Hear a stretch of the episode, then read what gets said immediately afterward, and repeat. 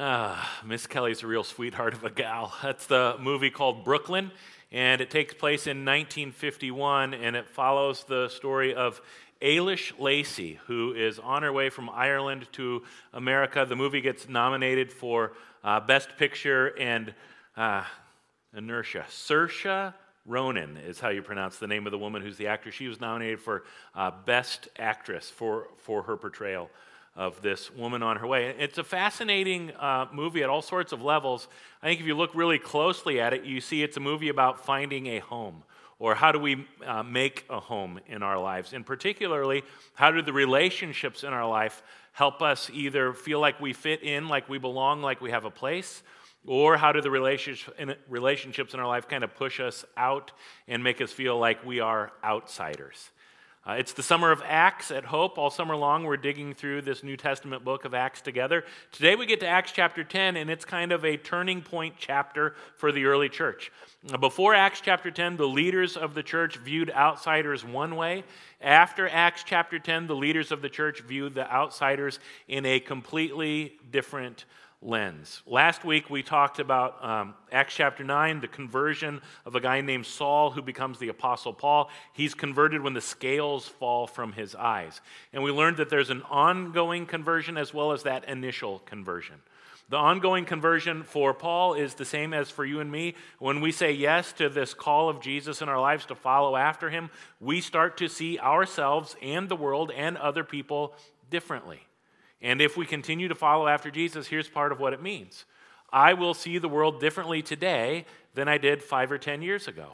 And it also means I will see the world differently in five or 10 years than I see it today. There's this ongoing conversion, there's this ongoing process of, of growth.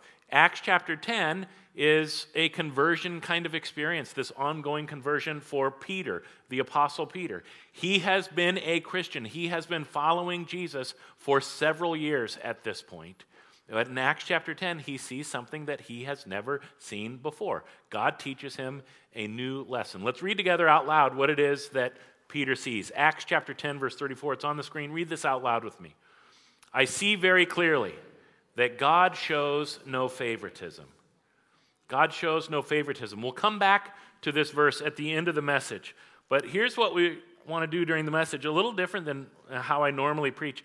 We are just going to kind of dig straight through several passages of Scripture uh, in the Gospel of Matthew. So if you have your Bibles, open them up to Matthew chapter 4, and we're just going to look at different experiences that Peter has in his life that get him to a place where he's able to say, I now see clearly God shows no favoritism. Matthew chapter 4, towards the end of that chapter, Jesus is building his team, calling his disciples. He's walking along the shore of the Sea of Galilee, and he sees Peter and his brother Andrew out fishing, calls to them, Come follow me, and they drop their nets and follow Jesus.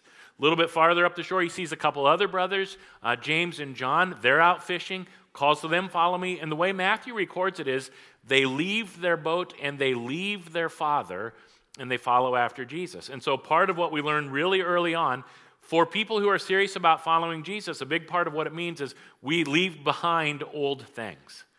It doesn't mean when your dad gets old, you just leave him behind.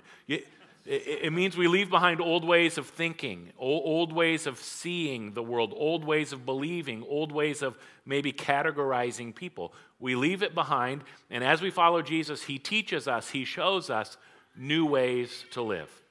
This is the passage where there's a pretty famous saying by Jesus Follow me, and I will show you how to fish for people. He says to these four fishermen, Leave behind your old way of fishing, and let me show you, let me teach you a new way to fish. Jesus teaches this kind of thing, but he also practices what he preaches. Remember, Jesus is a rabbi, uh, a Jewish rabbi, and a big part of what that would have meant is Jesus, just like every other rabbi, he had disciples, he had followers. And the traditional way, uh, the old way that rabbis would choose their followers would be look for the best and the brightest, the academic and the intellectual elite. Let's get them to follow me. The best rabbis had the best disciples. Jesus leaves that way of doing things behind and he calls ordinary fishermen, blue collar dudes. The reason these guys are fishing is they did not have what the other uh, rabbis were looking for. They weren't good enough. And so they're out fishing. But Jesus says, No, you're good enough. He, he takes outsiders, people outside the religious establishment, and Jesus uses them to lead his movement. And this is really attractive right away. Large crowds start to follow Jesus around. He's got this teaching ministry, preaching ministry, healing ministry. Great crowds are following him. And we turn the page from Matthew chapter 4 to Matthew chapter 5, and it's the Sermon on the Mount.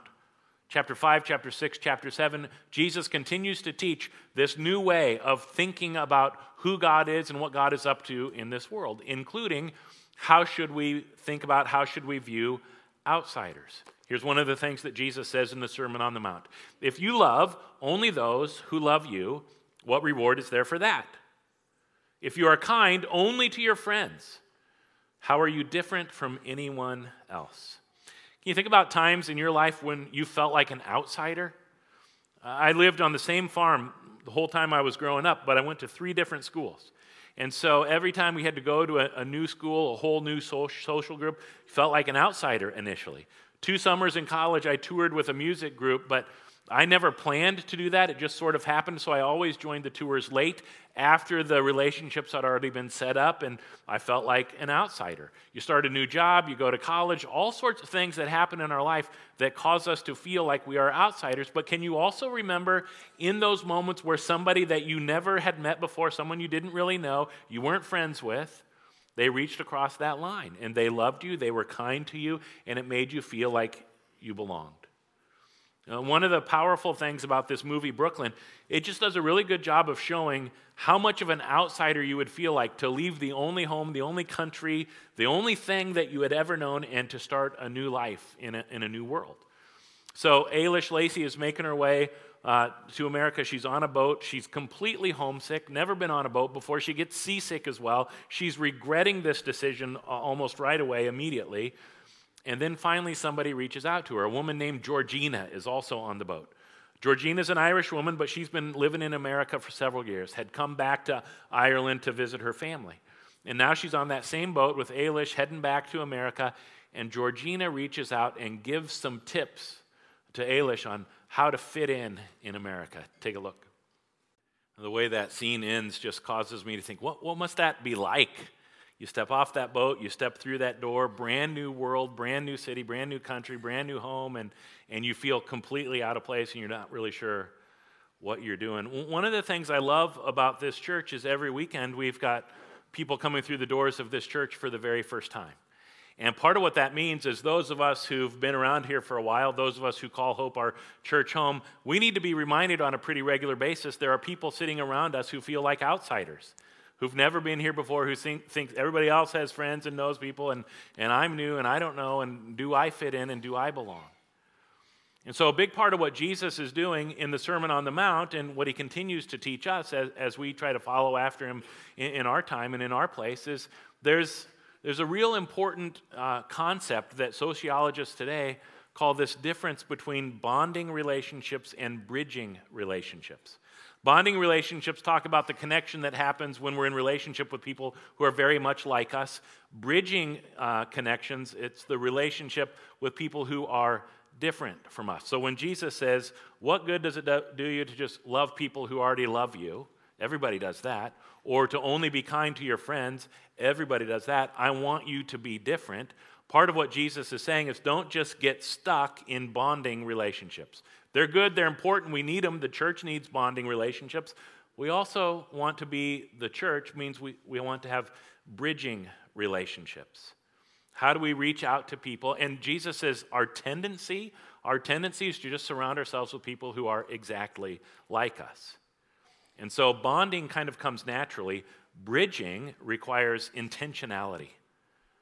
And Jesus is very intentional in the Gospels as he's uh, teaching his disciples, as he's talking about it, but also as he demonstrates to them here's what it looks like to be involved in relationships where bridging is required. He moves out of this teaching section, uh, section of Matthew 5, 6, and 7. We get to chapter 8, and now he's demonstrating it. He's showing this is what it looks like. The first guy he comes across is a man with leprosy.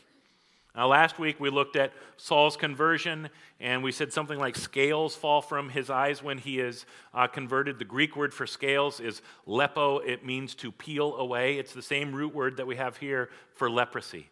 Leprosy is a skin disease. You would have scaly skin and it would peel away. And so everyone thought it was highly contagious and we need to stay away from lepers. And so they have all kinds of rules. Lepers have to live outside of community, outside the walls of the village. They have their own colonies, leper colonies, where they, and anytime they come around, they have to shout out so everyone knows unclean, unclean, so we can stay as far away from them as possible.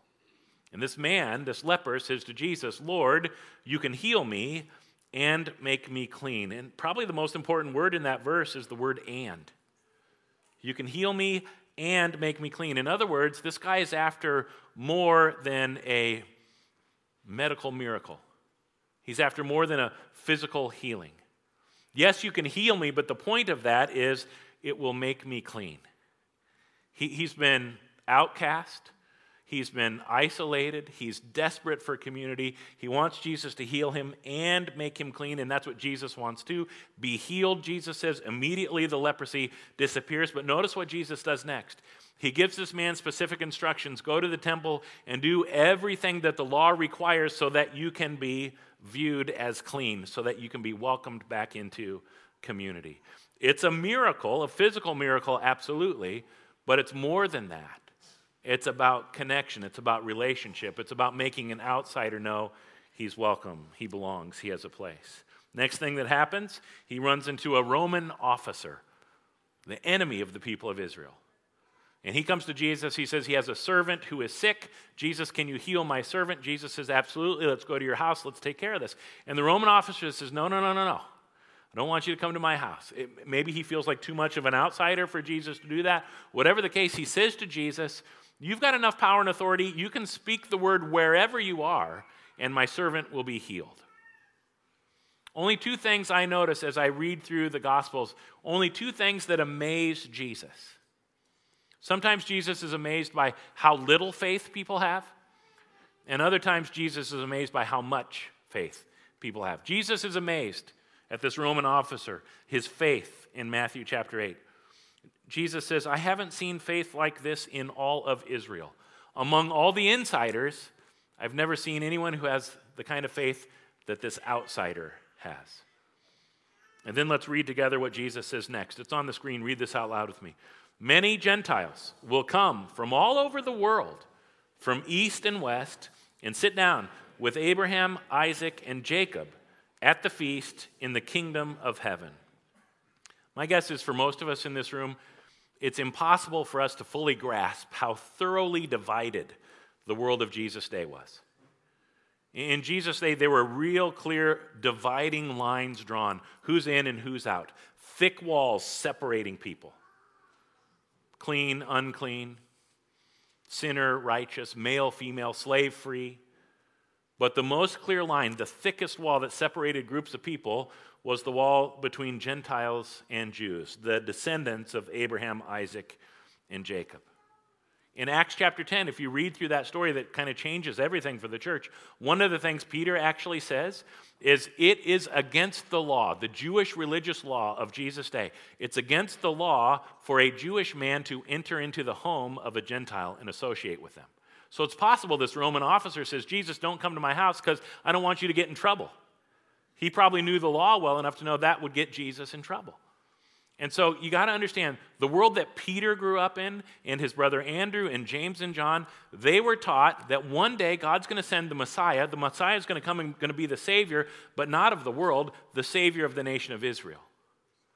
And so the disciples, including Peter, would have been confused, and much of the crowd that was following Jesus around would have been confused when Jesus would start to tell stories, and the hero of the story is a Samaritan a good Samaritan. Or when Jesus would sit down at a well with a Samaritan woman, Jesus is crossing these lines that everybody knows a faithful person would never cross. Jesus seems to be doing this all the time, reaching out to outsiders and saying, There's a place for you in this kingdom that God is building. Here in Matthew 8, Jesus says, Gentiles, outsiders, one day will sit down with insiders, Jewish people, people from the nation of Israel They're going to sit down and they're going to share a meal together. It's like Jesus is saying, this is the picture of what it actually looks like when things are happening the way God intends them to be happening. Insiders and outsiders sitting down together around a table sharing a meal. So Eilis Lacey is in Brooklyn adjusting to her new life. She's living in a, a, boarding house with some other Irish women. And every Friday night, the Catholic Church, where she worships on the weekend, they have a dance. We should start having dances on Friday nights. They, remember, there's a whole community filled with people who are lonely and homesick, and so they're trying to build relationships. So Eilis and some of the women go to the dance, and one night she meets a guy named Tony, and they hit it off. They talk, they dance. Tony asks if he can walk her home. And on the way home, Tony understands it's really important that, that he clarifies something right up front. And so Tony says to Eilis, I'm not Irish. And my parents aren't Irish, and my grandparents are not Irish. And he wonders, is this going to be a deal breaker, right? An Irish gal and an Italian guy, dogs and cats living together, mass hysteria. They make it through, they make it through that obstacle, over that obstacle. They start to date. But then there's another obstacle that bumps up when Tony invites Eilis to come to his parents' home and to sit around the table with his Italian family and have a meal. Take a look at what happens. Ah, yes, and aren't we all sometimes? S- something important and powerful happens when insiders and outsiders get together around a table and share a meal. And Jesus is doing this all over the place in the Gospels, and he is constantly getting into trouble. Matthew chapter 9, he still building his team, and he invites a tax collector named Matthew to join the team to be one of his disciples. And the Pharisees can't believe it. Matthew can't believe it. He's so excited, he throws a party and he invites a bunch of tax collectors and sinners to join him at the party. And so the Pharisees say to Jesus' disciples, including Peter, Why does your teacher eat with such scum? Pharisees say this to Peter. Peter and the other disciples weren't good enough for the Pharisees, so I wonder if maybe they're thinking, Are they calling us scum too? Jesus overhears all of this, and part of what makes Jesus so attractive to outsiders is the way he responds in situations like this. Jesus says, Look, I didn't come for the righteous, I came for sinners. Or as Eugene Peterson puts it in the message, Jesus says, I'm here to invite outsiders, not coddle insiders. And if you are looking closely for this, you don't even have to be looking closely. You almost have to be blind. You almost have to have scales over your eyes to miss this. Jesus, over and over and over again, he reaches across lines that people have put up to, to keep people separated. He's trying to help his disciples see this, this new way. Leave your nets behind, follow me into this new way of thinking about all people in the kingdom of God. Uh, one more story. It's from uh, Matthew chapter 15. I'll start in verse 21. Jesus left Galilee and went north to the region of Tyre and Sidon. A Gentile woman who lived there came to him pleading. Have mercy on me, O Lord, son of David, for my daughter is possessed by a demon that torments her severely.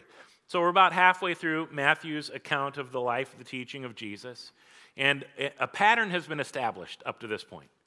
A pattern for how Jesus is going to react whenever there are people who are in need of healing, whenever there are outsiders, Gentiles, women, pe- people that normally regular uh, teachers uh, of religious law would stay away from. Jesus has a pattern for engaging with them relationally and often doing what they ask.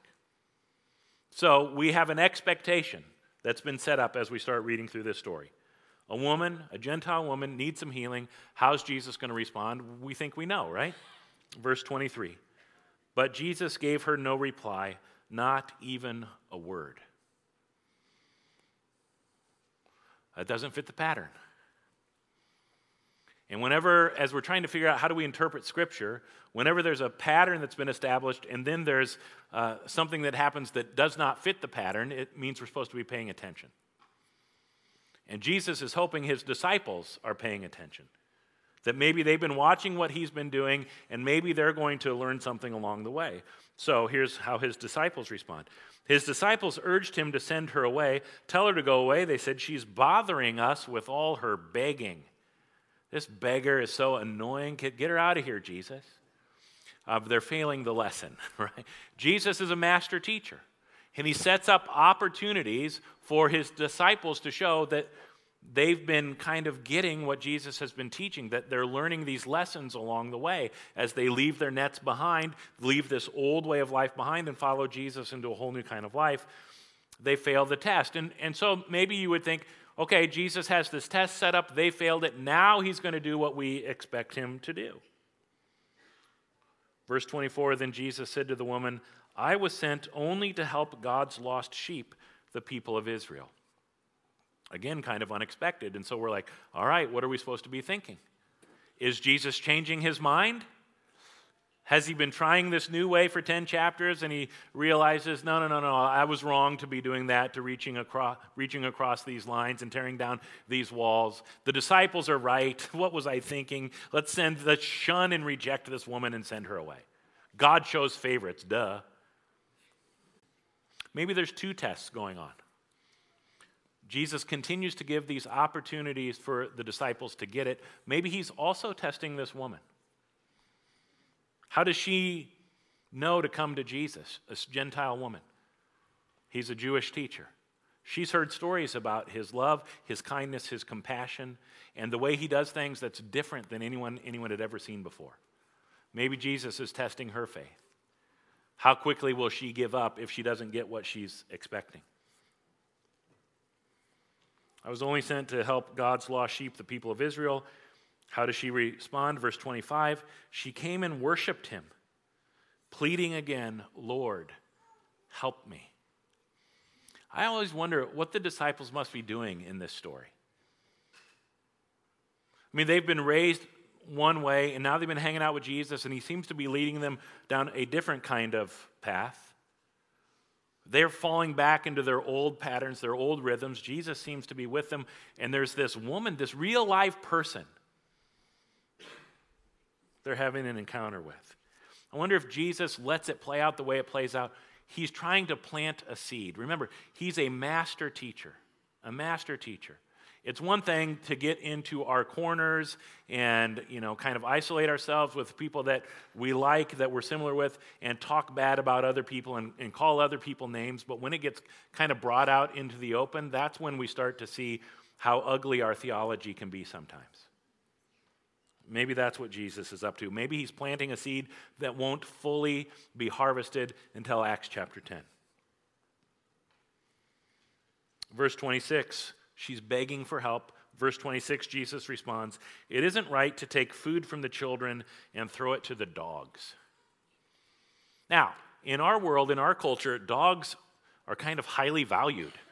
You people walk around and you pick up their, yeah, you do, and carry it around in bags. Jerry Seinfeld says aliens would come and think dogs are running the planet because of. Anyway, in Jesus' day, dogs weren't valued at all. They were animals, and like the lowest of animals. They were scavengers, they were gross. It isn't right, Jesus says, to take food from the children, the people of Israel, the descendants of Abraham, Isaac, and Jacob, and throw it to the dogs, Gentiles, like this woman and her daughter. It's really harsh language, isn't it? What are we supposed, how, do we, how are we supposed to interpret this? And again, the disciples continue, they fail every test Jesus gives them here. This woman is being tested as well. Is she going to start name calling Jesus back? Is she going to give up and, and run away and look for someone else for help? How's this woman going to respond to the ridicule of Jesus? Verse 27 She replied, That's true, Lord, but even dogs are allowed to eat the scraps that fall beneath their master's table. This woman is amazing. This woman refuses to leave. It's almost like she's wrestling with Jesus through Matthew chapter 15. Remember in the Old Testament, there's a guy who wrestles with Jesus? His name's Jacob. Abraham, Isaac, and Jacob, the forefathers of the nation of Israel. Jacob wrestles all night with this, we don't really, just a man of God, it says. A lot of biblical scholars think it was actually Jesus. Wrestles with him all and says, I'm not going to stop wrestling with you until you bless me. And he gets blessed by God, Jacob does. And part of the blessing is God changes his name from Jacob to Israel. That's where we get the nation of Israel. Israel, which means one who wrestles with God. Here's this Gentile woman wrestling with Jesus, refusing to leave. I'm not going to leave until you bless me. I'm not going to leave until you give me what I ask for. I'm not going to leave until you heal my daughter. Look what Jesus is doing. He's changing this woman's name. She's no longer some unnamed Gentile woman. He's given her a new name one who wrestles with God. He's naming her Israel. No longer an outsider. He's opening the door wide and saying, You belong. You are a part of what God is up to here. And then the story ends in verse 28 Dear woman, Jesus says to her, Your faith is great, your request is granted. And her daughter was instantly healed. Dear woman. Imagine the look on Jesus' face the smile, the eyes filled with love, and probably tears because this woman gets it. And he says to her, the, the word he says to her is the word we use when we talk about mega malls and mega churches. He says, Dear woman, you have mega faith. Compare that to how Jesus typically describes the faith of his insider disciples. O ye of little faith. And a big part of what Jesus is up to is he's trying to help his disciples see you've been taught faith is about putting up walls and excluding people. I'm here to tell you in the kingdom of God, faith is about tearing down walls and including people. It's almost like everywhere Jesus goes, every encounter he has, every opportunity he has to teach, he's trying to help people see God loves the world. God loves the world. God loves the world. Not just the part of the world where you happen to be a citizen, not just the part of the world where everybody looks and sounds like you, not just the part of the world where everybody worships the way you worship. God loves the entire world, and God calls his church, followers of Jesus, to take that love to the world. You'll be my witnesses in Jerusalem, Judea, Samaria, and to the ends of the world, sharing that love with everyone. Time and time and time and again. This Peter's following after Jesus. He keeps seeing this sort of thing happen. Scales slowly start to fall from Peter's eyes until he gets to Acts chapter 10, and the Holy Spirit, the Holy Spirit gets poured out on Gentiles. And Peter's like, okay, okay, okay, finally I get it. I see very clearly that God shows no favoritism. Changed everything for Peter, changed everything for Paul, these leaders of the early church. Paul will say things like, Now, because of Jesus in the kingdom of God, there's no longer Jew or Gentile, no longer slave or free, male or female. We're all one because of Jesus. Paul writes this in Ephesians chapter 2 Don't forget that you Gentiles used to be outsiders. Once you were far away from God, but now you've been brought near to him through the blood of Christ. Jesus broke down the wall of hostility that separated us. Don't forget hope. You used to be Gentiles, used to be outsiders. God's love through Jesus has brought us in, given us a home, told us that there's a place for us here, that we belong. So do the same thing. Reach out to the world around you. Find the people who don't think there's a place for them and invite them and let them know there absolutely is a place for them in God's family. One more scene from this movie, Brooklyn. Eilis Lacey comes from Ireland to America because of her church. Father Flood arranges everything the boat fare, the boarding house, job, uh, night classes so that she could advance in her profession. It, lots of movies portray the church in kind of ugly ways. This movie actually portrays the church doing what church is supposed to be doing. And Father Flood says to Eilis that first Christmas, Can you help me serve a meal to a bunch of homeless, lonely old men, outsiders who are longing for home? And so, as you watch this scene and as we get ready to come to the Lord's table for communion, be thinking about who it is in your life that God's asking you reach out across those dividing lines and build these kind of bridging relationships with people who maybe not very much like you at all. Take a look. There's a lot of lonely and homesick people in our world, and sometimes it's us. Sometimes the way life happens and the things that go on in our week cause us to arrive here at worship and wonder do we really belong? Is there really a place for us? Does God really say, Come, sit around the table and have a meal with me?